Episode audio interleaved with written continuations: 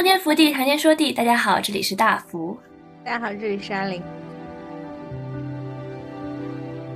说白了，我们在大学学的，反正都用不上嘛，都是最后现学嘛，反正也，反而是你这个性格适不适合你这个职业更重要。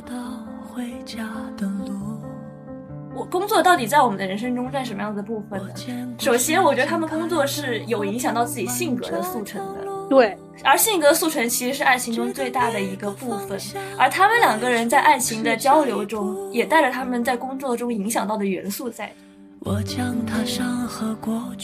说我们职业性的时候，就是在摒弃我们自己作为人更感性的那部分，变成工作机器，变成螺丝钉。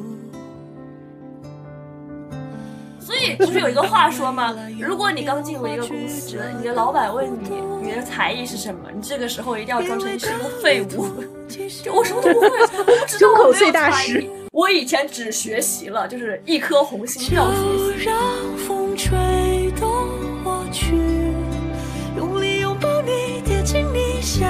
儿时念着你说，就。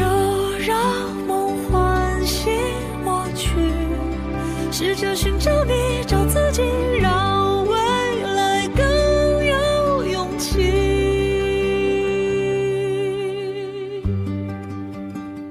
其实我们之前在做影视盘点和讲很多我们爱看的影视剧的时候，我们都会有提到很多元素是我们后续想展开来讲的。例如我们在这次录制之前还聊到阿玲最近的朋友结婚，我们可能聊到自己想到自己结婚的方面。这个其实关于婚礼和葬礼也是在三月有了新工作这个电视剧出的时候我们讨论了很多。所以其实我们这一期的话想把其中一个元素，就影视剧，是22年和23年我们很喜欢或者比较有意思的这些影视剧中的一些元素给拎出来讨论一下。这些元素呢，就是关于工作，我们都不想提的工作。对，因为我现在在回顾看的时候，其实觉得工作是一个挺大的线索，因为毕竟工作就是一个人很重要的一部分。包括在古装剧里，因为我们需要描写古装剧的这个女主，她和我们现在的人有怎样的情感连接嘛，也要弄一份像模像样的工作。甚至我觉得有时候古装剧里面女主的工作哈，从面上看起来，虽然她好像没有什么东西，她从面上看起来比我们有一些现在职场去拍的工作还要不切实际，还要夸张，你知道，就是一些古装剧的工作。对，主要是他披着一个古装剧的壳子，他就可以为所欲为。我发现古偶很多这个缺点就在这里。对对，你要说这种，我后来我甚至在想，那个仙侠剧就更过分了。当然，我们这一期没有聊到仙侠剧，我们好像也不怎么讲仙侠剧。但仙侠剧里面，你马上就下一集，你就是从一个社畜，就是最低层级，如果按照工作的层级来算，你就从最低层级一下升到董事长了。仙侠剧就是这样。很过分哈。总之，我列了一些我们讲过的、提到过的，我们觉得很有意思的电视剧，想说我们以工作为引子，聊一聊工作在我们生活当中，或者在我们的生命里，它究竟是一个什么样的状态？它在每一个剧里面，工作都对女主角产生了或多或少的影响，并且也对这个女主角和男主角他们对世界的认知发生了一些改变，影响了很多这个剧情方面啊，各种方面。同时也想聊聊，在就这个剧已经看完过了这么久，然后我再去回听我们那时候的聊天的时候，有什么想要补充的内容吧。大概就是这样，因为马上也要过年了，加上我们也要快到100期了，所以想要把以前的集数或者以前曾经讨论过的话题再拿出来，选取新的不同的角度，做新的延伸，觉得是一件挺有趣、挺有意义的事情。对，而且其实也不只是说之前我们看过电视剧吧，我觉得在延伸途中肯定会提到我们最近啊，或是可能我们之前没有录制过的这样子的电视剧。因为说实话，在你看一个跟工作相关的电视剧，类似于说《绛江启示录》，但是你后来在你看了其他的，像是《故乡别来无恙》啊之类的，你又会对这样子的工作，类似于在大城市工作这件事情产生其他的想法。我们虽然在自己过着自己的生活中，可能我们的想法是有改变和成长的，但是我们在看影视剧的途中，我们也会因为每个角色不同的人生故事而带来不同的想法。对，好，现在我们首先我把这个工作分为了3种，其实基本上工作就2种，一种是这个创业，一种是社畜嘛，就是打工，还有一种呢，我会比较把它归类在类事业编，就它不一定是真的事业编，但你有感觉它对主角是个打工人的描写的并不多，他干的这个活好像更多的是给自己一个交代，或者给社会一个交代，给国家一个交代这种感觉。那我们到后面再说。总的来说就是我们可以先说说创业，然后就非常好笑，3个创业剧，我们聊过3个创业剧全都是在古代，一个是梦华录，一个是田耕记，一个是我有一个朋友。梦华录开的是酒楼，田耕记开的是酒楼加便利店这种类似的感觉。哎，我有一个朋友他开的是便利店说明说这3个其实差不多都是玩这种自经营嘛，包括我们之前在说田耕记的时候也很多说到了这种种田文一开始是要被迫来去发任务，但我们要回去看看这3个女主角，就是她们这个创业项目对她人生的影响其实还挺不一样的。我有一个朋友她其实是3个主角嘛，她们基本上创业就是为了赚钱好去揭示之后的秘密，所以说他们本身这个目的其实就只是赚钱，但他钱没有赚到多少，但是反而是在这个整个的这个事业中认识了新的朋友，而且3个人的感情观变得紧密。所以说从这个方面来说，创业是为了社交，他们的这个创业不能说是为了社交，是完成了这个社交的属性。而梦华录的创业它就完全跟社交属性不搭边了，更多的反而是说我已经有几个好朋友了啊，我拉着这几个好朋友一起来创业，同时我也希望能够发展一些我自己的事业，我证明我自己。梦华录更像的是我证明我自己，包括他后期跟男主谈恋爱的时候也有一种，我觉得有一种是说就是我要配得上你，所以我要有自己经营的这个东西。田耕记又更不一样，田耕记是在一个游戏里面是发布了任务，是我要去赚钱，所以田耕记的创业就真的是为了赚钱，所以这就变成了3个工作的3个就是非常重要的事情，就是社交、钱和人生的意义感，就人生的价值体现。哎，你觉得为什么大部分这一类的，或者说可能我们谈到的基本上都是古装剧呢？或者说古装的架空剧创业吗？对，因为说实话好像国内的创业类剧没有说拍的比较好的耶。对，除了年代剧可以算得上是创业的话，就是现代纯现代这种，因为我觉得好像大家也不会喜欢看这种，首先它很多就很难切实际，可能在当今现在的状态下这种本来就很难切实际，不知道是不是疫情后吧，因为我们最近谈到的也是近2年的嘛，就不太有这样子的风潮，大家也知道小企业很难起来，大家也更难说，就相比于说我们去看创业这种听起来很梦幻的事情，很更爱看社畜打工这样子的故事，因为更符合我们实际。所以其实如果把创业这个故事放在古装这种架空，因为我之前不说过，我其实看古装就是希望它完全架空，就不要很贴合现实，这样子的话你就不会让我想去吐槽了吧。其实我感觉可能很多观众也会不会有这样子的想法在，既然创业这个东西放在现实看了我会觉得很难受，那它放在古装它就会不一样，就像我们玩游戏喜欢玩模拟经营一样，但是真要我去，因为在现在的情况下很难完成嘛，那就会就是另外一种情况了。对，你刚才突然说一点，我突然又在想到，其实英美也蛮多这种类似的东西，比如说我最能想到最有名的创业不就是那个 Facebook 的那个电影吗？社交网络。对， Facebook 的那个电影，那个电影我看过，而且那个电影非常的怎么说，叫好又叫座吧，基本上是拍的也挺好的，并且它确实有拍出 Facebook 扎克伯格他相当于创业中他就是纯创业剧，跟好朋友原来的好朋友撕逼啊，就给他投钱的人好朋友撕逼啊，包括黄晓明的那个拍新东方的。我想起来，因为之前不也有说过嘛，有一段时间这个电视剧，而且完全是疫情前的，在前面1-2年、那个时候有好几个电视剧是像合伙人之类的这种东西这种当年有一段时间特别火，但当时就有点经济就比较往上，然后也会有年轻人对蒸蒸日上，也会有年轻人毕业了之后选择去创业，但是好像现在很少年轻人毕业选择去上创业，更多的是变成社畜。现在的电影是年会不能停。对，我刚刚把这个记在我的备忘录上我刚准备写写年会不能停，就今年大爆的不就是年会不能停吗？那年会不能停我差点看哭了，我跟你说，因为年会不能停他还真的就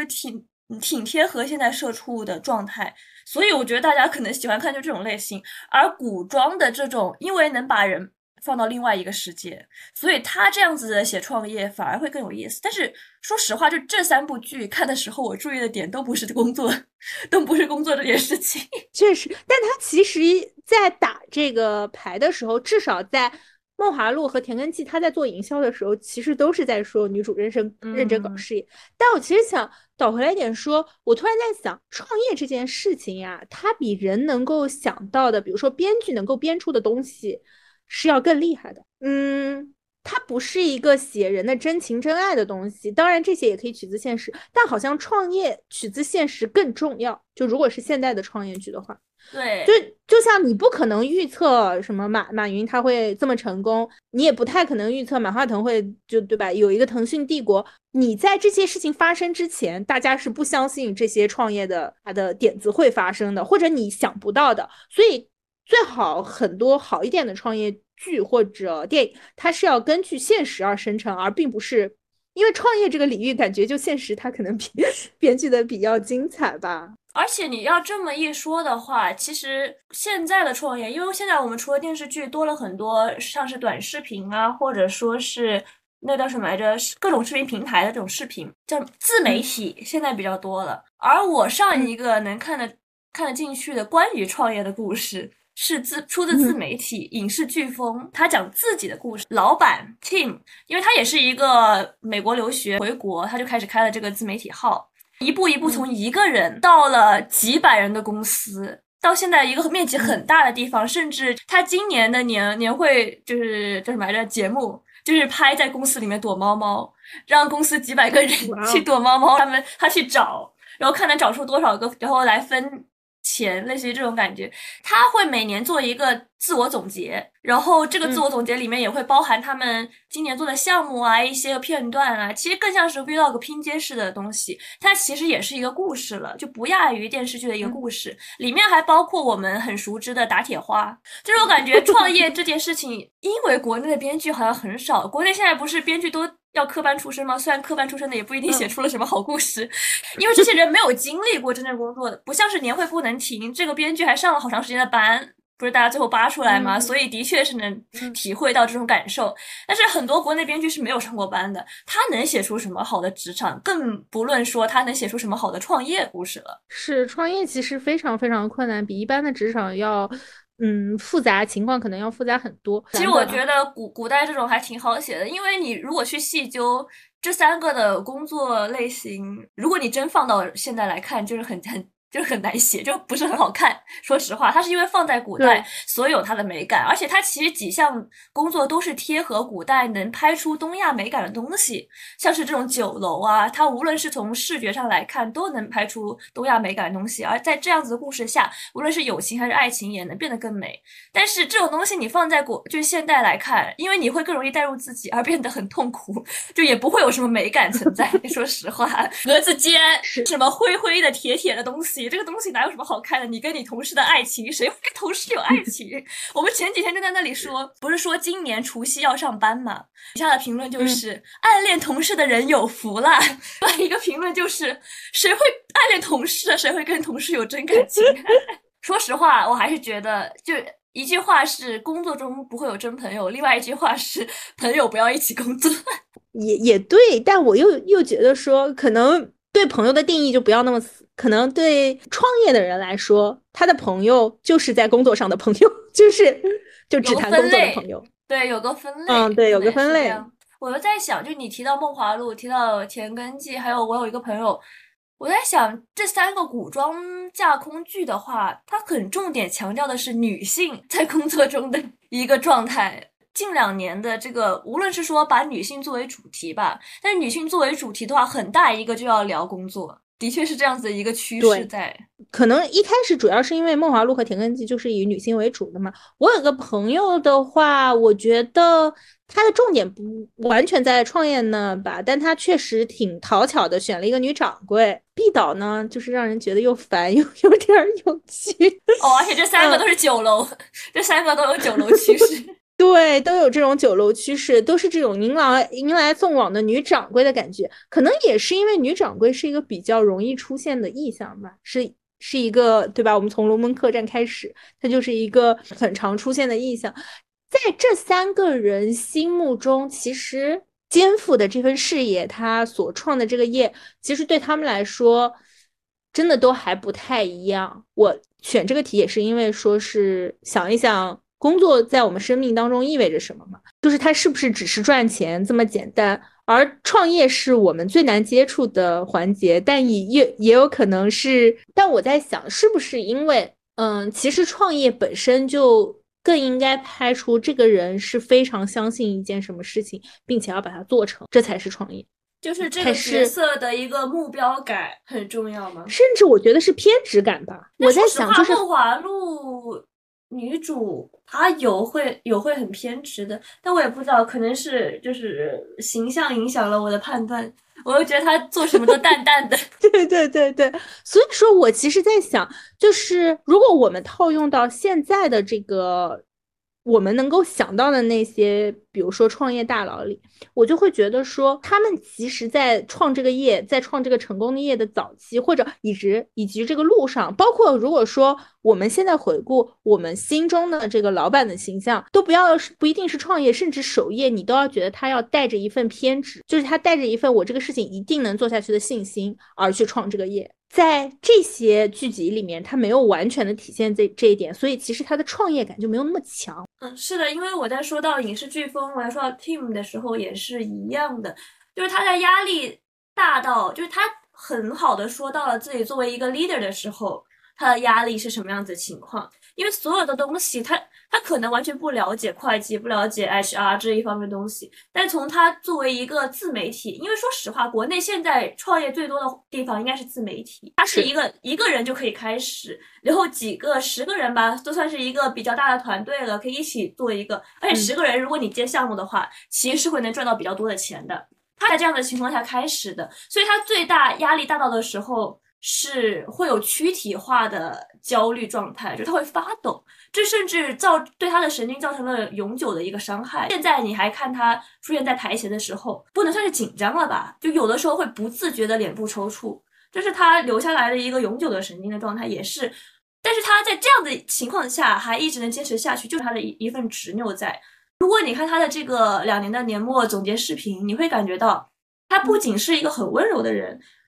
可能在对他的团队对他女朋友的时候是一个很温柔的人，但他在这份温柔中又是一份很执着，就人觉得他是有点固执的这样一个人，他想把这件事情做好，他想把这个规模给做大，他以及对影视的瞬间的这种热爱，就不只是热爱了，还有一个就是执拗，因为我觉得单凭热爱是做不成事的，但是你要有一个固执在，你才能做成事。是的，所以其实我们归根结底要讲到什么是有创业感的这种电视，就怎么样能让人觉得这个人身上有点创业感，你就觉得他要去创业，他能成，或者说他就是要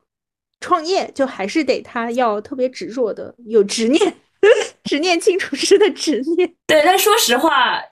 如果在这样子我们的总结下来说的话，有创业感的人现在不会是大众特别喜欢的类型的人。对，就他没有松弛感，因为现在大众喜欢的词是松弛感，但是故事的人现在不招大家喜欢了。所以说这可能也是这些影视剧没有拍的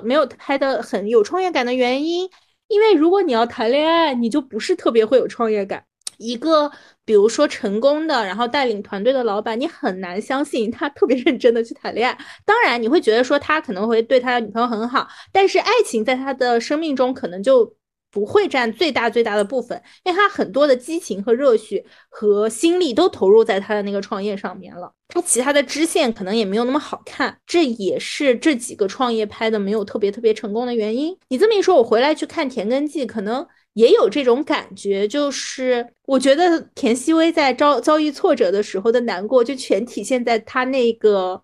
他的那个表演上了，就他的那张脸上，他确实你觉得他很委屈，但是他行为动机，他所做的事情，你没有觉得说我就一定要赚钱，我一定要赚钱，我觉得我就是怎么着我都要赚钱，就你好像没有觉得他有这样的紧迫感和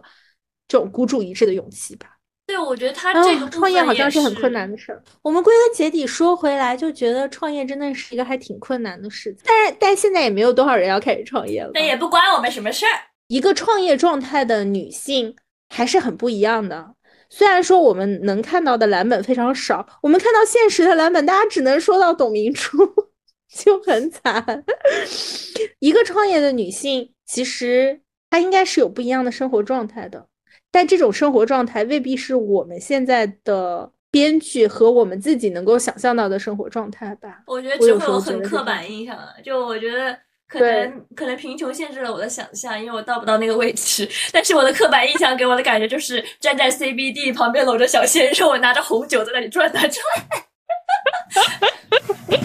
红酒串以及 CBD 的高层落地玻璃前的红酒串真的是我们能想到最多的，好经典。我记得我之前跟我的什么在商学院读的朋友就说过，梦想过这样子的未来，我对他的指点就是这种画面是我们播客的林志玲说这不是最点重点，就是继续往下。我觉得说创业的话再怎么说对我们来说都是空谈，不如我们直接快进到下一趴。下一趴就是打工。打工的话，其实我只写了2个《装腔启示录》和我在他乡挺好的，其实也有一些社畜感。还有刚才提到的年会不能停，其实我觉得这一趴我们应该也会提到。对，因为刚看了没多久。对，他故乡别来无恙其实也算是，其实说实话就很多回故乡的现在会有创业。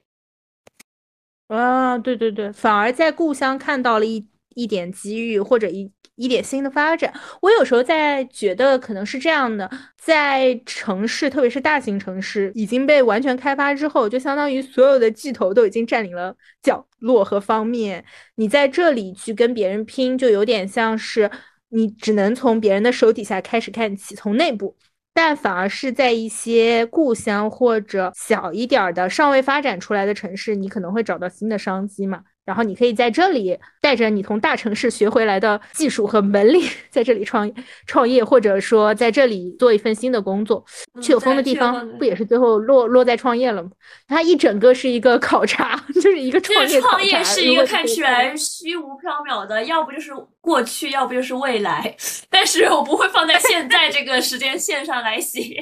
有点这种感觉。对对对，因为你说实话这些结尾以创业结尾的，那说不定这个时间线过后在他们的那个世界里面他们也会创业失败，也有可能。好吧，不要这么讲了，他们有幸福快乐的生活在一起，在我的故事里装腔启示录其实非常典型，因为甚至一开始的时候男主都完全没有出场嘛，一开始从他花了大段的篇幅去描写女主的这个社畜生活，就真的非常辛苦。包括我们之前也讲，女主角大概是个3年级律师，就是她是一个非常标准的 senior， 是一个对下面要负责，对上面也要负责，同时要去接一些项目，是一个非常最累的一个职位。她好像用职业和城市和这个女主的关系就一下塑造了女主这个人的人物性格。因为说实在的，唐颖的这个人物她不是一个特别突出的人物，她不是一个，我不是说她能力不突出，但是她不是一个性格特别突出的人物，你不能直接把它归类为御姐，小白兔，傻白甜，什么，她不是一个很刻板能够套上一个框的人物，你也很难用台词去或者说激烈的场景去描写他，因为他就是没有什么激烈的情绪。其实我觉得这是一个很聪明的手法，就是因为大家会骂多，就是这些刻板印象，如果你写多了，大家其实猜都能猜出来你后面去印什么样。就一个是可能以这样子的方法写，它能更多的去给它复杂化，因为说实话就连他们的感情都是很复杂很现实的嘛。如何去描绘复杂的感情，如果你不是一个复杂的人，那如何去推进感情呢？那另外一点来说，对于复杂来说他就不一定是不普通，因为他的性格不是多么强烈的这种人，所以他显得跟我们很像。就你看了唐颖你会能想到身边的人，对，才会有代入感。我觉得现代剧很重要的一点就是你要有代入感。对，女主角好像就是唐颖，她在自己的工作的时候，你能看到通过她处理，比如说就是挨老板骂，挨这个小 boss 骂，包括怎么样去跟客户处理关系，以及她跟客户处理关系其实还是不是很游刃有余的状态。她跟我在故乡别来无恙的女主还不一样，她其实是更年纪更小，但是又精英感更重的这样一个人。工作是一个你处理和世界关系的，或者说处理跟社会的关系的这样一个事情。就大家总在说嘛，我们在学校里面的时候就会一直在说，哦，等你出了学校进了社会，你就发现什么都不一样啦，什么都不公平啦。在学校里面其实是最公平的呀，包括高考是最公平的。当然这个我觉得是也不一定了，就是对那个大家基因也不一样，就有些人适合高考就不适合。对，还有萝卜干呢。这是2年前的梗，你还要反复给我。对，的确就是这样子。因为我们刚才谈到创业和谈到社畜的时候，在这个中间我又在想这件事情。那的确，就现在为什么大家喜欢看社畜，也是因为有一个点，大家看到的社畜也绝对不能突然飞升，就不能突然中彩票了。虽然社畜们大家每天都在买彩票啊，这个是现实情况。但是大家，我突然想到这中间插一段，因为我们公司就是年末。过完年回来会有年会，然后我们组的同事就说了一个很经典的话，他就说其他组抽到大奖没有关系，我感觉我们组的人不能抽到大奖，要不然什么就其他人抽到大奖没关系，但是我们组的人抽到大奖我会眼红，就是那种感觉很真实。也是同样的道理，我们没有办法看到电视剧上能让我们有代入感的人突然就中彩票，或者说自己是一个萝卜坑，就是自己可能就是公主小妹了，那这个东西会让人觉得很痛苦。我不知道这个福还记不记得后面一段再说吧，这段好像是后面一句啊。但是就是在《中枪启示录》的时候，唐颖好像就他确实，你要这么一想，他是一个北大毕业的，他就相当于是别人心里的高材生嘛。我们很刻板的印象总会觉得这些高材生会不接地气。当然，唐颖确实他没有任素汐接地气，任素汐那张脸坐那儿，你就觉得他很接地气，就觉得他很可亲，对吧？唐颖他不论是做的这个职业，还是他的人物性格，都包括他的长相，都带着一种就他还挺有专业能力的感觉。我觉得蔡文静就是。带着一副上过学的样子，主要是她挺有大都市女性的这种精英感。那我觉得大部分在那个行业的人好像都会以这种方式去包装自己。说实话，对，现在我进银行的朋友也是在银行里看着人模狗样的，但是平时不知道什么样。但是这个精英感是一种嘛，人模狗样是一种，但如果说是投行，它就是一边人模狗样一边精英感，它一边又会和客户拉近距离。但唐颖好像没有做到。哎，但是因为我现在有2个朋友，我们高中毕业的里面就有在做投行的嘛，他们和就男主的感觉还挺像的。因为我发现不知道是不是因为投行有很多留子，就我们只留学生，就我们只留子嘛，就是不知道是不是投行有很多留子，就是感觉留子的很多形象就那种油嘴滑舌，好像对大家都很亲切，好像朋友都很多，看似很有钱的这种感觉的形象就很适合投行。因为男主其实有一种很留子的感觉。对对对对，一个男主那个家里的装修没有装过2年，必不可能装成这个鬼样子。对，我是说好看的样子，有品味的样子。是，就是很装。但是唐颖可能又不太一样，唐颖她在面对客户的时候还是稍显局促的。我有时候在想，就是真的是这样，反而是留学生会让你提前开始接触社会。如果你是在国内的这个大学里面的话，只要你愿意，你可以完全的更专注于学习一些。留学生的话，可能你就必须得去自己交朋友嘛。我觉得这是很重要的一点。在国内上学，你不太完全需要去自己主动交朋友，毕竟有宿舍的朋友，然后有班级的朋友一起上下学。但是留学生大家还是要自己主动交朋友，不然你可能就没有朋友了，换一节课就要换一个人。对，可能这个是交际的一方面。这么一说，那其实留学生确实身上自带油嘴滑舌的 buff。 而且有留学生好像面具戴得很轻而易举，因为说实话我就是在现在的公司团队待久了，我就感觉我已经把我留学生的油嘴滑舌和面具感给磨平了，我就变得想发脾气的这样子一个工作状态了。那我就觉得很神奇，因为说实话我刚进入工作前的一个认知是觉得我应该是一个需要戴着面具去假装惊讶的人，不过可能是因为我现在工作的环境是那种游戏类公司嘛，然后大家也都是我们公司的话基本上没有啥是国外毕业的，就没有很多人是国外毕业的，所以公司里的环境也完全不存在那种油嘴滑舌的感觉，大家就很坦诚，然后想发脾气就发脾气。我反而觉得这样子工作环境挺好的，挺真诚。就可能也的确是因为这样，就很多留子在外面就是学的金融和经济专业，我觉得金融经济是留子最多的，中国留子最多的，你觉不觉得？当时我们也是。所以金融经济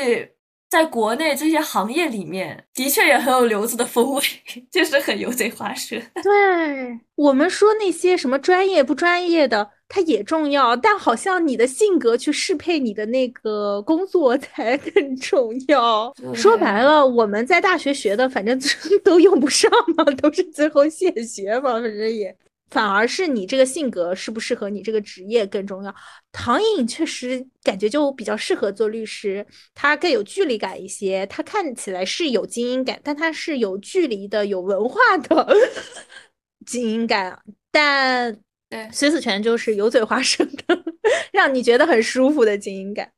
还是不一样的。又想再看一遍《装腔启示录》，我觉得他这个写得好的是因为虽然他的工作比重我觉得也没有特别重吧，但是一个是在于男女主的工作都特别独立，他们没有什么特别影响到对方，就工作场合上没有特别影响到对方的部分，除了合作的那个案件，但是他们也完全没有说用自己的职场的一些东西去就是给对方带来多大的，也没有互相指导，这很重要。对，这件事情是我觉得爱情和工作虽然可以同时出现在一部剧里面，但是他们要分开作为独立的，因为当今最强调的就是独立的个体独立的人嘛，这两个这点是我觉得写得很好的其中一个点。另外一点就是阿林刚才也提到了一个点，就是我工作到底在我们的人生中占什么样子的部分呢？首先我觉得他们工作是有影响到自己性格的速成的，对，而性格速成其实是爱情中最大的一个部分，而他们两个人在爱情的交流中也带着他们在工作中影响到的元素在，这个是我觉得这一部剧写的最好的部分。对，我们刚才说留子进金融好像是性格影响你的工作，但某种程度上工作也在影响你的性格，这两种事情是相互交融的，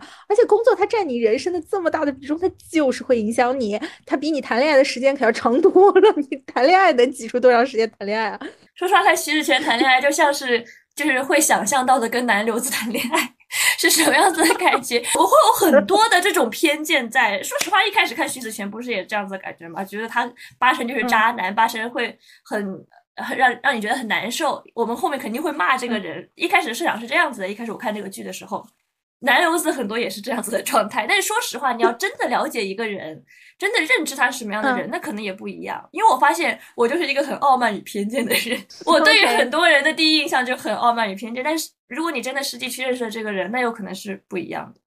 福什么时候能遇到达西啊？福的达西不知道在哪个行业，很好的问题。我可能福现在喜欢金融男这一款吗？徐子权这一款吗？所以我说是傲慢与偏见是不太行，还是不太行。而且我对于男留子，就无论是金融男，我对于男留子也保持怀疑，仍然保持怀疑。对，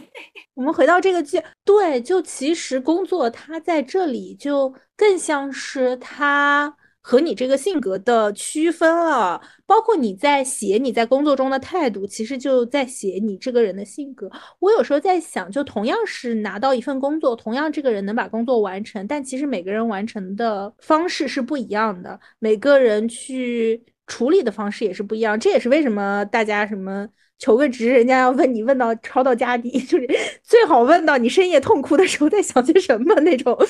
我有时候觉得都是这样了，你的人生追求是什么？它不一定是说你的人生追求是画大饼的那种，但我会觉得说现在求职好像都开始在问说，哦，你最在意什么？你会怎么样处理问题？你倾向于做什么样的人？这种性格方面的问题其实都会体现在工作上，包括工作也会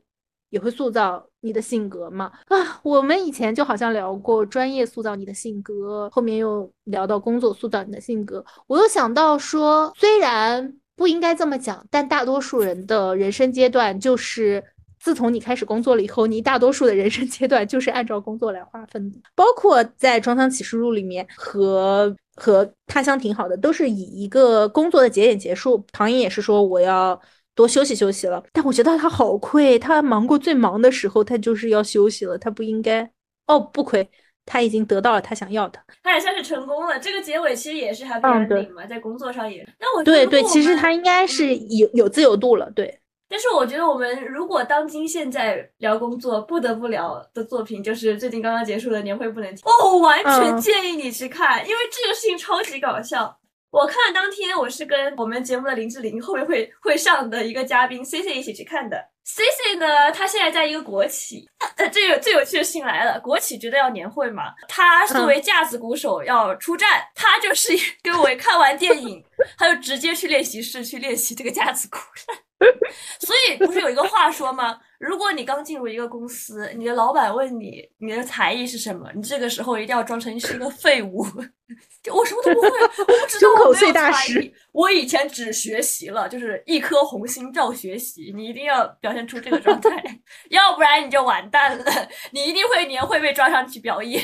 就我有一个朋友当时快要入职银行了，他是干对公的，就是几大行之一，然后他入职前第一件事情，就入职过了几天，他第一件事情是干什么呢，拉着我去 KTV 陪他练歌。为什么呢，因为他立马要上台给老板就给行长唱稻香，而且不仅唱稻香，他要拉着行长一起唱，就是那种他唱一句，就我还跟他排练了一段这个，就他唱一句什么还记得，然后就把麦克风递给我，就说行长你也唱这种状态。对，这个环节是开心的吗？行长可开心了，就是哇，大家是一个其乐融融的气氛，我好喜欢。这不就是年会嘛？因为很多人讨论的一个主题就是年会到底是为老板开的还是为我们自己开的。首先年会不能停，我觉得有点神奇，因为男主就实际上的这个男主嘛，他其实本质上是很喜欢年会的，他对于年会这件事情有一个很正向的讨论，他觉得这个事情他就是一个融合大家齐心协力的事情。但是年会这样子的一个东西的确也体现在了曾经如果你还是一个小厂的时候，它可以是一个大家很快乐的事情，也同样的会影响一下很哀的人，在这样子的年会中他还是很痛苦的吧。但是放到一个大厂之后，年会就完全变味了，而其中也会包含很多东西，但它其实也是一个你发声的通道，这个在年会不能停中怎么说呢，很好的体现了。但是我觉得年会不能停只是以年会这条线作为引子，而包含了如果是主角的话就三个主角作为社畜的不同的故事。而且我觉得他的角色设定的很好，一个是在工作中已经摸爬滚打好几年，就白客演的那个角色，就老板说什么我就是什么，老板说的对，就老板他做这件事情他一定有他自己的道理，就是一个很标准的社畜。对，所以最后他们其实要揭示一个事情嘛，但是这件事情可能引起他的离职啊，所以他就属于把这个证据就自己要跳楼都不想把这个证据给递出去，就不想做正道的光，因为自己可能会因为这件事情而离职。他就是一个很标准的螺丝钉。而庄达菲是另外一个很标准的角色，就是大厂里面的外包。其实我可能因为我是留子吧，我之前完全不知道外包这个东西到底是什么，但是我回国了之后，你基本上 boss 直聘上你一天会有10几个像是 Fairbank 就是法本或者这著名的外包公司来找你，给你写说我们提供腾讯机会什么什么什么之类的。然后我会去小红书上了解才知道外包可能在大厂里面会有什么样子的状态，因为像是腾讯他们外包的工牌都是跟正式员工是不一样的颜色。而年会不能停里面女主也是，她只是被称为外包，内部的公司就这些员工也不跟她一起吃饭，然后也不会说把她当做一个真正的同事去对待。我在小红书上看到很多，我不知道现在腾讯是不是这样子啊，如果有在听的腾讯员工可以在底下评论，就是我在小红书上看到的也是说腾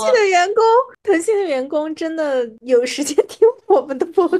反正腾讯就是这样子，有不同颜色工牌，然后正式员工基本上都不会拉外包员工一起吃饭，因为你看当时庄达菲这个也是，他们外包员工都有自己的年会节目，就他们自己必须要出一个年会节目上这个年会，而他们外包团队，他们不会说是什么运营岗啊，但是说实话，外包团队进去是有不同的岗位的，他们也是奔着这个去的，但他们完全就像一个编外人员一样存在，而庄达菲也完全感受到了这个存在，他也完全知道，因为腾讯现在也是这样，就你外包其实是转不了正的，就这是一个隐性的规定。我是听里面的人说，但是我也不是很清楚啊，如果有人知道真实情况的话，可以辟一下谣，但是据说是这样子的。就外包是很难转正的，因为他也会有一个这样的测评，就觉得你一开始做的是外包，那你的学历什么之类的其实就是不过关的，那我怎么能让你做正式员工呢？就是他其实有点像是廉价劳动力，在这样子的状态下，而庄达菲也是这样子，但庄达菲做的选择更有趣，可能也比较像是我们当代有一些人可能比较像是我会做的选择，他在年会中找到了喜欢唱歌的自己，因为他其实自己本身也是一个想做歌手的梦嘛，他这个也有点玄幻了，说实话，就他在年会中找到了想自己真正发声这样子的一件事情，所以他就直接辞职了这个外包。因为当时坏人是跟他说，如果你把这个证据交给我，我就让你从外包转正。他说我不，对，我要做正道的光，所以他就把这个事情辞职了，然后去做歌手了。他其实比较像是当今00后，就想干什么事情就干什么事情，一个很标准的这样子的人设，也挺适合庄达菲来演。然后另外一个就是很喜欢年会的这个大哥，他就是从底层上来的，然后一路摸爬滚打，然后因为这个算是喜剧的部分，就别人觉得他是可能跟老板有关系，因为这样子的一层假情假意在，他爬到了很高的位置，而在比较高的位置丢失了自己原本的比较淳朴的部分。其实我觉得这个也很有趣，因为我们最近还在讨论我们组长，他们有人说我们组长可能是因为当组长当久了，就他都开始打官腔了，因为他原本是一个很普通的游戏宅男，就是很像大哥哥那种感觉，虽然他比我小，好像就完全没有那种男人的爹味，就该有的这种官腔感，但他可能官当多了，当久了，他就开始有了这种感觉。我觉得相比于是做年会吧，可能就像我刚才说的，年会它是一个穿插的线，它更多是讲就是工作时候的职场，因为说实话这个电影有点神奇，就是它短短的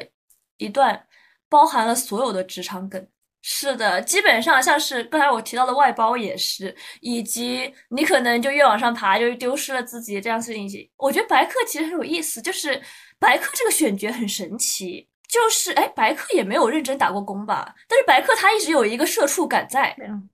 没有，他打过工，他打过工是吧？是之前那个易小星的团队每个人都是边工作边拍他那个对什么万万没想到的，所以他这个一直很有一个社畜感在。我觉得人夫感是不是也得有社畜感，就是有一点疲惫但又有一点可靠。我觉得如果你要有人夫感，首先你得先知道社畜感是什么东西，你可能才能有人夫感，就首先你得是一个现实的人嘛。我看到网上的热评也是说，白客就是那种你非常非常可靠的前辈，就是你特别想遇到的前辈，他会很认真的指导你，并且他会在你犯错的时候给你兜底，然后情绪还一直非常的稳定，就是说你犯了很大的错误，他就跟你说啊，那就这样吧。对，所以我在年会不能请你没看到他，我就有点生气，你知道吗？他是职场中的老好人，首先他当然其第一个原因是因为他怕丢了自己工作嘛，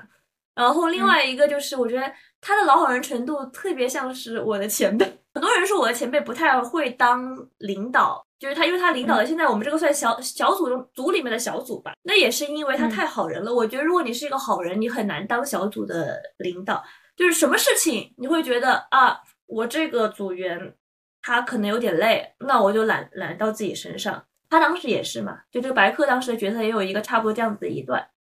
那所有的事情都揽到自己身上，那累的是你自己，但是你又想看别人，其实对于那个这个员工来说，他也没有得到锻炼，分配资源它就是一个很心狠的东西，你就不能完全往身上揽，这样。对，因为这个我完全也有体会，说实话我虽然自己这么说，但我不是老好人吧，我感觉我也是老好人。我觉得可能我们的那个最大的组长嘛，他可能也有想锻炼我的想法，就是他当时是招了一个实习生之后把他放在，就我是他导师，我是这个实习生导师，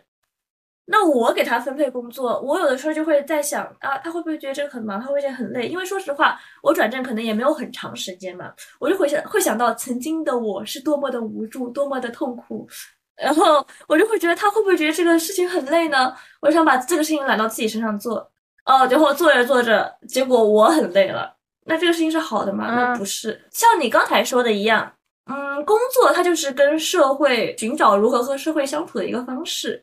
而当社畜更有所感了，你可能一开始是初级的状态，然后慢慢往上爬。这个时候你又要不断的探索你在新的这样子的一个级别中是如何与这个社会相处的，这样是我们以前可能没有办法接触到去分配资源这件事情，但是我往上了一级之后，那我该如何分配资源，而分配资源这件事情又要跟如何跟你的感情去调和，分配资源这件事情会不会影响到我跟这个朋友的相处，因为我可能跟他有很多共同话题，但是如果我给他分配了这个资源，我最具象化的一个表现是什么呢？我跟我实习生现在都大概算是在追同一个星吧，所以我们特别喜欢在工作的时候聊天，就网上聊天嘛。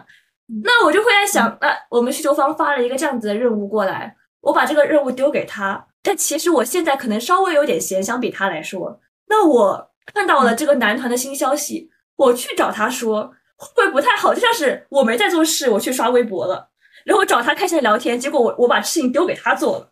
这个事情在感情方面来说是一个很累的事情，就你会去考虑这个事情，完全是。所以我都和我们公司的实习生保持距离，我甚至都不想加他的对其他的社交媒体，因为我觉得就是工作就是工作，不要跟，不是你和我说的吗？不要跟同事做朋友，不要跟同事做朋友。但是我觉得这是处在到底多大的友情上来说，就是我觉得无法成为最 close 的朋友，你无法成为闺蜜，因为你在工作上总有这样子的摩擦，就像我刚才说的这种分配问题，因为这件事情，因为你要考虑你们的感情，会觉得更痛苦。但如果只是普通的，你们有共同话题，有一起追追星，那可能普通的相处会好一点，相对来说。但我觉得这个就是一件很痛苦，永远无解的题，就像是你需要去平衡你的理性和你的感情一样。我至少自己的工作状态都是跟朋友也不一起追星，就我们没有什么共同话题，就基本上我们都知道，我们聊的天都只是因为我们在这里吃饭而聊的天。我和福有时候能做到吧，但我也会心里梗一下，就比如说我和他聊得开心的时候，我跟他说，哦，这个结一下，这个我已经结完了，你记得明天把这个节目上了呀。我也会觉得有点不好意思，但也就到这里了。如果说我要是跟一个我有共同爱好的朋友聊着聊着给他发一个任务，天哪，我觉得有点尴尬。这么一说，年会不能提其实也弄了这样子的部分，就是当时他们还是同一个级别的时候，他们三个还一起喝酒，一起在吹海风，然后一起探讨人生的痛苦，就看起来真的是三个永远的好兄弟。就当时他们表达的感情氛围的渲染也都是说我们三个要成为永远的好兄弟这种感觉。但是在主被以为是老板的儿子，然后开始扶摇直上的时候，他们的感情就变味了。首先男主去分配这个工作也变味了，和男主学到的当领导的方式本来就是很传统的那种，你要把任务直接抛给下属，就像是我说的，你如果把任务抛给下属，那你还如何完全跟他能成为好朋友呢？很难。说实话，他们也是这样子，他们之间的友情也开始变味了。我觉得这一部分也很真实职场，就我当时从其中看到了自己想到的一些东西。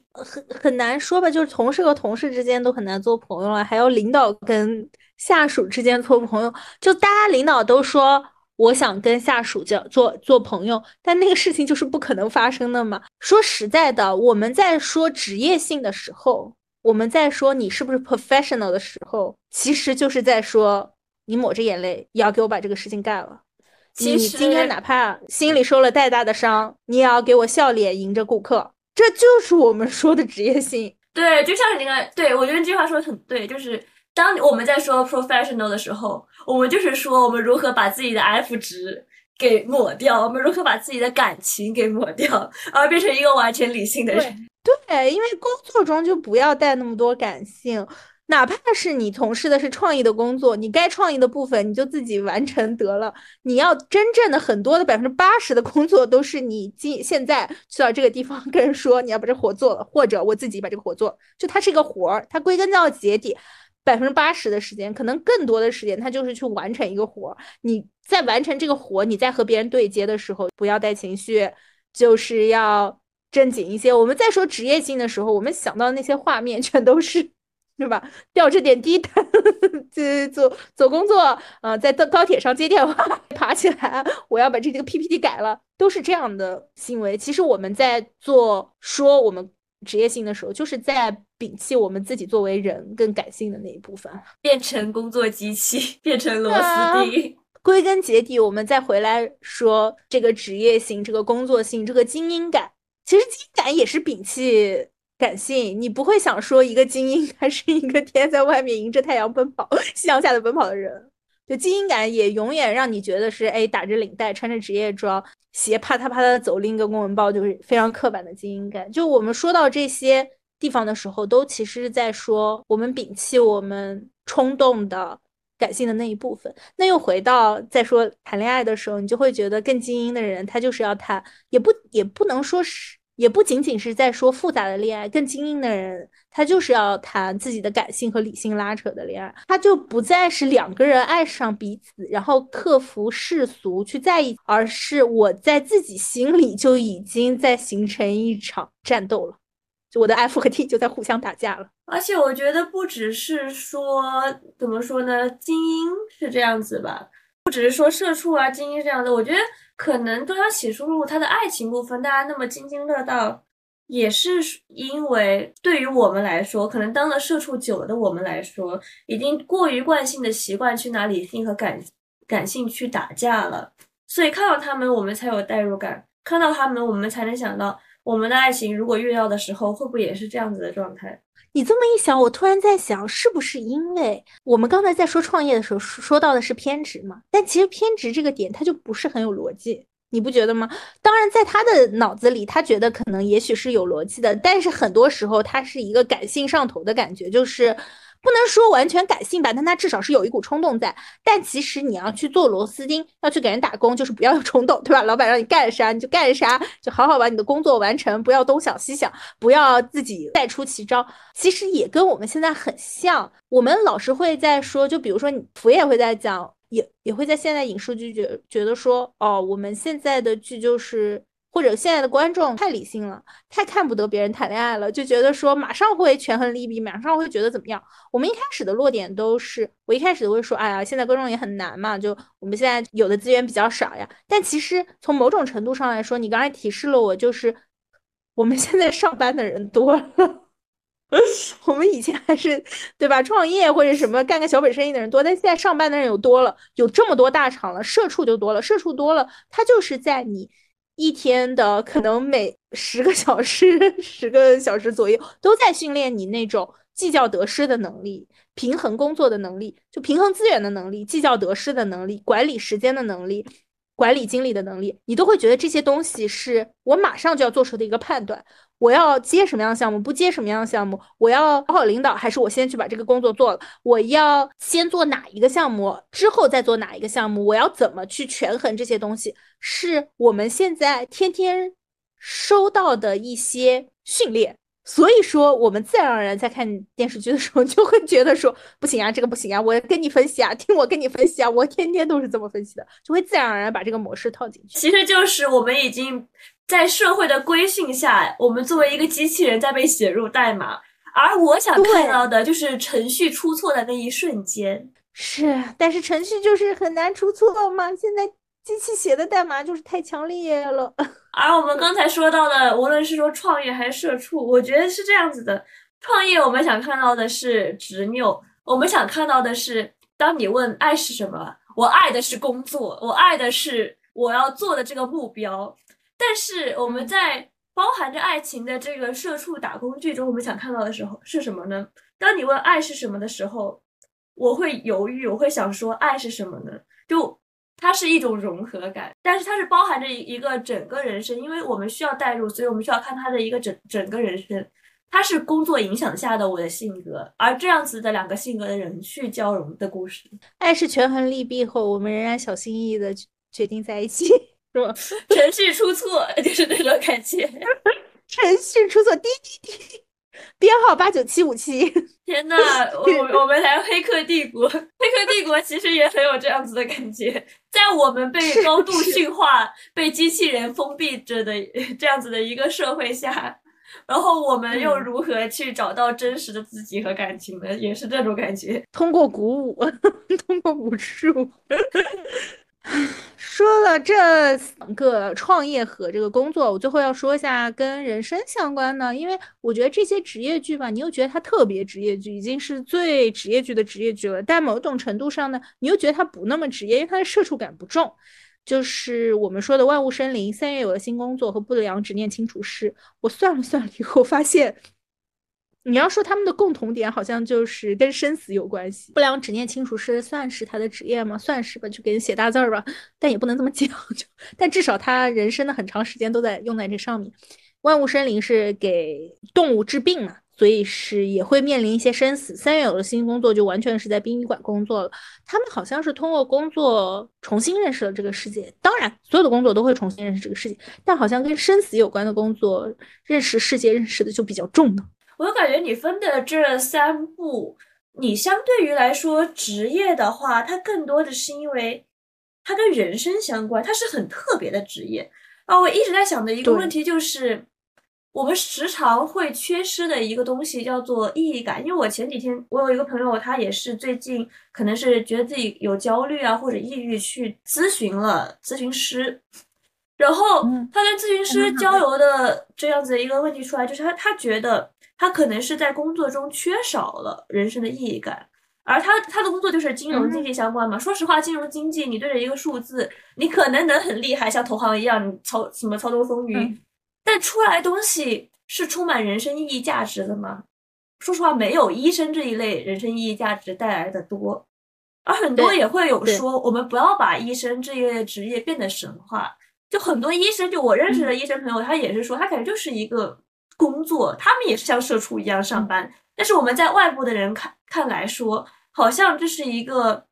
很不一样的了不起的，就是这种感觉。我觉得可能是因为职业特殊性在。你在说就是医生他们觉得是上个班的时候，我之前也问过医生朋友会有这样的感觉，但你知道吗，我有时候我在想可能是这些做医生的人他基本上没有上过其他的班，因为他们得认真学这个才能上医生的班，所以他不知道其他的是有多没意义，他不知道这个世界上还有多少没有意义的狗屁工作，所以他就会觉得说哦，我只是一份工作而已。但他们这个工作我会觉得哈哈呀，意义感已经很重了，因为有很多其他的工作真的是你做了半天发现你什么都没做呀。但是我们以这样子说话方式就是还是把生命为最主要意义放在最前端嘛。那虽然的确是这样子，那以这样来说的话，除了跟生命有关的工作好像都没有什么意义了，会变得。有句话不是叫除死无大事吗？除了死亡都没有什么大的事情。但是与生命相关的职业好像真的会不一样吧。我之前听就医院的朋友也在说，其实一开始你会觉得死人很难过，但后来你就麻木了，可能这才应该是对生死的认知，就人的生命就是很脆弱的。但是你觉得会不会因为我们老是去强调这样子的就是人生感觉好像除生命之外无大事这样的价值感在，就是会导致现在其实最多的成分是互联网大厂员工吧，我们这些螺丝钉来说就会觉得自己的工作好似完全无意义，而会变得更加痛苦。其实金融经济来说也是这样子的状态嘛，我们也不能操纵这个世界这个国家的经济走向，对，所以他们来说他们也是像互联网大厂螺丝钉一样，那我们就是完全无意义，就会造成自己的很多焦虑和痛苦在。不过他的咨询师给的也不是说给的方法，他体会到的也是，那对于这样子的工种来说好像就得找其他的事情来让你提升自己的就人生意义和价值，那就是很难吧。我觉得至少在我看来好像只有刑侦剧和医生，就只有医生和警察两个职业剧能做到你的人生就是围绕你的职业展开的，其他的或多或少你会在缝隙里透口气，觉得我还有什么别的其他喜欢的东西，但在这些医生职业的剧里你真的觉得就是这样啊。包括韩国的机智的医生生活，他的朋友就是他的同事，当然他们是不同科目的吧，所以也还行，不可以继续做朋友。再说的问心，他所有的故事都是在这个楼里面完成的嘛。其他的哪怕是历史这些好像都不太能够接近。你要说职业有高下之分吗？我不认为职业有高下之分，但职业确实是有不一样的分类的。有些职业，我就这么说吧，我觉得有些职业对于人生的生命上，比如说我这种职业设计师就是比较肤浅。不啊，就像是你之前说的，就你可能会给这个世界上留下一个椅子，或者留下一个什么公园呢，这个东西难道不是意义吗？我觉得就很有意义感呢。它是意义，但是它就是比较肤浅。但我也接受这件事情，我就是比较肤浅，我觉得好看，让人觉得坐着舒心，用起来好用就可以了。它会留在这个世界上吗？就是更深层。但你不觉得它会留在世界上吗？就对于你们这样子的来说，那你不觉得互联网工作来说，就甚至像你，甚至我们说金融经济、银行来说，他们如果以这样子的方式区分的话，就好似完全没有意义感了。所以我说的不是没有意义，它的意义就不太一样，就稍微浮华一些。我觉得也是可以的，每个人他的工作就是要左加一点这个，右加一点这个，你可能就不能全部都得到吧。如果你需要你的意义特别重的话，你的意义特别深的话，你可能就完全没钱。就像哲学家和艺术家，对吧？他们就是追寻人生的意义，他们的目标就是呈现美，呈现意义，呈现这个世界的真谛，呈现这个社会。那他们就没有钱，他们就非常穷困，但他们就获得了很多意义感啊。医生可能是他们要牺牲自己非常多的时间，当然也不应该这样了，但是在生死线上挣扎的医生，他们就需要长年累月的训练才能够和生死做搏斗。每个职业它都是有很多个好处拼拼凑凑拼在一起的。可能对于理解人的生命这件事情，医生就是最重要的吧。可能对于别的职业，他可以理解别的东西更深刻。人放在人的这个维度上来看，也许医生他就是能够看到人一些非常极致的瞬间。其实我想说，就我说这句话的原因是因为，就像我朋友他是缺少价值感的嘛，在他的工作中。而我觉得现在大家的趋势这样，我们为什么发卡皮巴拉，我们为什么就是社畜感那么重，我们为什么会在工作中觉得痛苦，是因为我们就无法在自己的工作中得到价值感。而社会的取向就是这样，社会取向就是大部分人在社会的这样子的教育导向下，我们只有觉得跟生命有关的工作，或者只有觉得这些工作是有意义的，小部分的这些工作是有意义的。而这样子的情况下才会导致我们的就是这种痛苦在，我们就很难在就因为互联网大厂或者说像是经济金融类的才是最多的人嘛，那对于我们来说可能就会觉得啊，我们的工作是没有意义的，所以大家才会出现说我们要把这个世界的真相就是很多人就是没意义的呀。但是反正我们也活着，但是就是没意义吧，也没关系。我觉得这个好像是人赋予人自己的，就价值感这个事情是人赋予人自己的。而因为这样子的取向导向，就使得现在的状态，我不是说批判啊，但是我指的是你去观察这件事情，使得现在的状态就在于大家会更想把工作和自己分开来，所以才会导致说啊，我只工作这么多时间我就要走了，然后大家会把工作和自己分开来，大家也会更把工作的情绪和自己平时的情绪分开来，就像是卡皮巴拉，其实就是这种状态。工作无论如何敲打我，我自岿然不动那种感觉，我只不过是一个卡皮巴拉。对，那这不就是像机器人填代码？我们发现我们的身躯已经被代码占据了，我们就给自己再造一个身躯，我们下了班就换上我们那个感性的壳走回家，等到了班门口就穿上那个壳走进去，这不就是人生切割术吗？对啊，但是以我们可能我们只是因为没有干过医生这一类的职业上，对，以我们这样子的角度来看说，我们就会觉得那是不是干了医生就不会成为机器人呢？不过也不一定，说不定干了医生会变成手术机器人也有可能。我觉得大家不要为了自己工作没有价值痛苦，因为本来生命很多就是毫无意义的，没关系。你这句话好悲观。你的本质还是悲观。我的本质还是悲观，所以我可以活得非常积极，因为每一件事情都出乎意料的好。所以说福觉得在工作里是要做一个悲观的人，还是要做一个乐观的人？如何做一个悲观乐观的人呢？我现在也是卡皮巴拉，但是我就是把这个切割开来了，所以你才能在工作中快乐下去啊！这的确就是唯一的解法。再往回倒，为什么说我们会觉得跟生命有关的工作比较重要？大概是在一个原始部落的村子里，最重要的工作或者唯一的工作就是主持接生和葬礼的技师嘛，可能医生是这个世界上的第一份工作吧。所以说我们会觉得这个是很重要的，因为它迎接人的到来又把人送走。但是怎么说呢，确实我们都没有做过医生，我们也没有很近距离的完全观察过医生，知道的也就这么多，很难体会那种精疲力尽或者说看到生命在眼前消失的感觉。在哈利波特的设定里有一种动物叫夜骑，就是你必须要看到别人的死亡之后，就有一个人在你面前死掉，你才可以看到这种动物。我觉得它其实在隐喻的就是你只有真正直面过死亡，你才会看到一些世界的真相吧。不管，我可能对医生还是挺崇拜的。对啊，反正我觉得我做不了。医生是值得崇拜，那我可能是因为嫉妒吧，就是无论是万物生灵还是有了新工作都不是特别是我的菜。就首先我不会有代入感，因为我实际上还喜欢看现实童话嘛，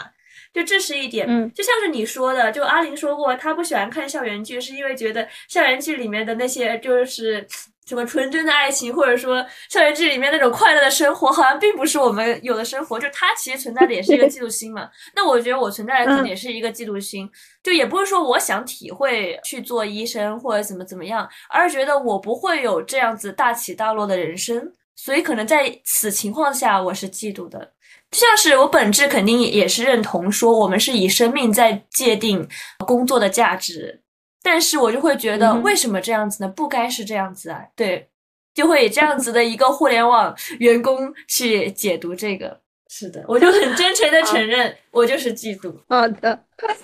好，我们这一期基本上就到这里，希望大家都能找准工作在你心中的位置。对，我还是觉得就是 说可能是因为我看到我朋友当时的事情吧，就我还是觉得说大家不一定要在工作中找到价值，可能这是唯一的解法。就我们可以在其他的事情上，就像我们录播客啊，找到价值啊。但是我也觉得就是可能当今大家的状态是这种，就是不要找价值是最后的解了。不要在工作中找价值，不要在人生中找价值，就算是一个解法吗？就算是一个积极向上的方法吗？就算是一个消极的吗？我可觉得可能都不是，这是可能活下去的唯一方法。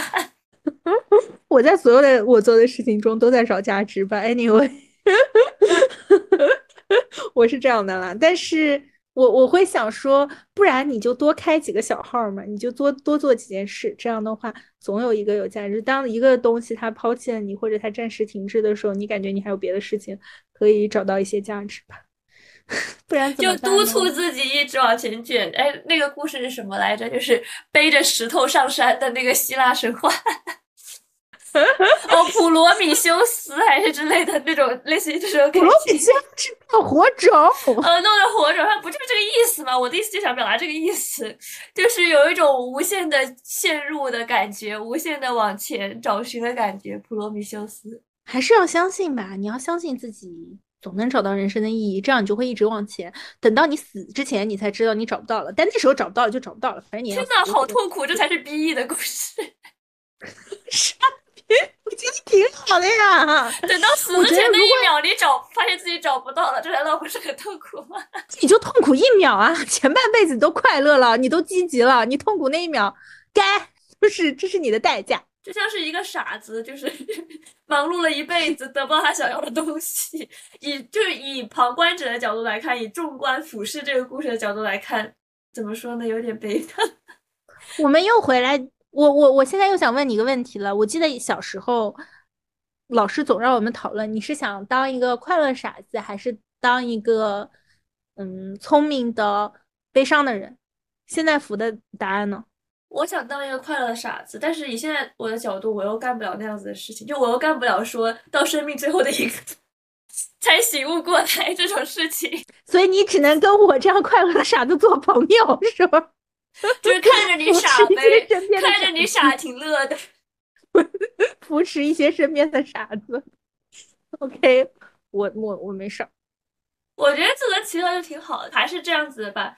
不是说尊重生物多样性，但是我觉得生物是有多样性的，大家的生存方式也是有多样性的嘛。就是找准自己，也不是找准自己吧，就是找到快乐就行了，只要快乐就行了。其实我不是很喜欢找这个活着活着，我们中国人的哲学就是活着，我们中国人哲学是来都来了好不好？哦，这么一说来了不一样吗？这么一说好像的确也是我的哲学，但是我的意思是来都来了也不要让自己痛苦，也不要让自己辛苦，来都来了我们就随便看看热闹，这好像才是我的生活哲学，就是来都来了看看热闹吧，来都来了你就来都来了先别走嘛，就说先活着嘛，一回事儿。的确是我们这一期的落点都是活着嘛，就是我们这期的热点是来都来了看看热闹吧，这个人世间。对，虽然它能让你快乐，它能让你有人生的意义和价值，但是你这个人才是最重要的人，是这样的。所以很多年轻人现在的想法就是不要说我去什么存多少钱，我去怎么样，我就工作，如果这个工作不让我开心了，我就去旅会游，然后再找下一个工作，就是可能我没有很多的钱，但是我活到大不了即使不能活了，我快穷死了，那我就死吧。人现在是很多人年轻人的状态，那和闭眼前一秒知道自己人生没有意义有什么区别？那也不是啊，就是我没有带着这个目标活着，我不是有目标的活着，我只是该活到哪儿算哪儿，就是这种感觉。你们的目标就是快乐的活着，那一样是目标。搞这种T的逻辑是吧？我说完我就觉得你要说我杠，就是你不是杠吗？没有。好，我不知道说什么了，我们在这说一堆没有营养的话。哪有，我觉得我说的很有营养。好嘞，我们就到这里。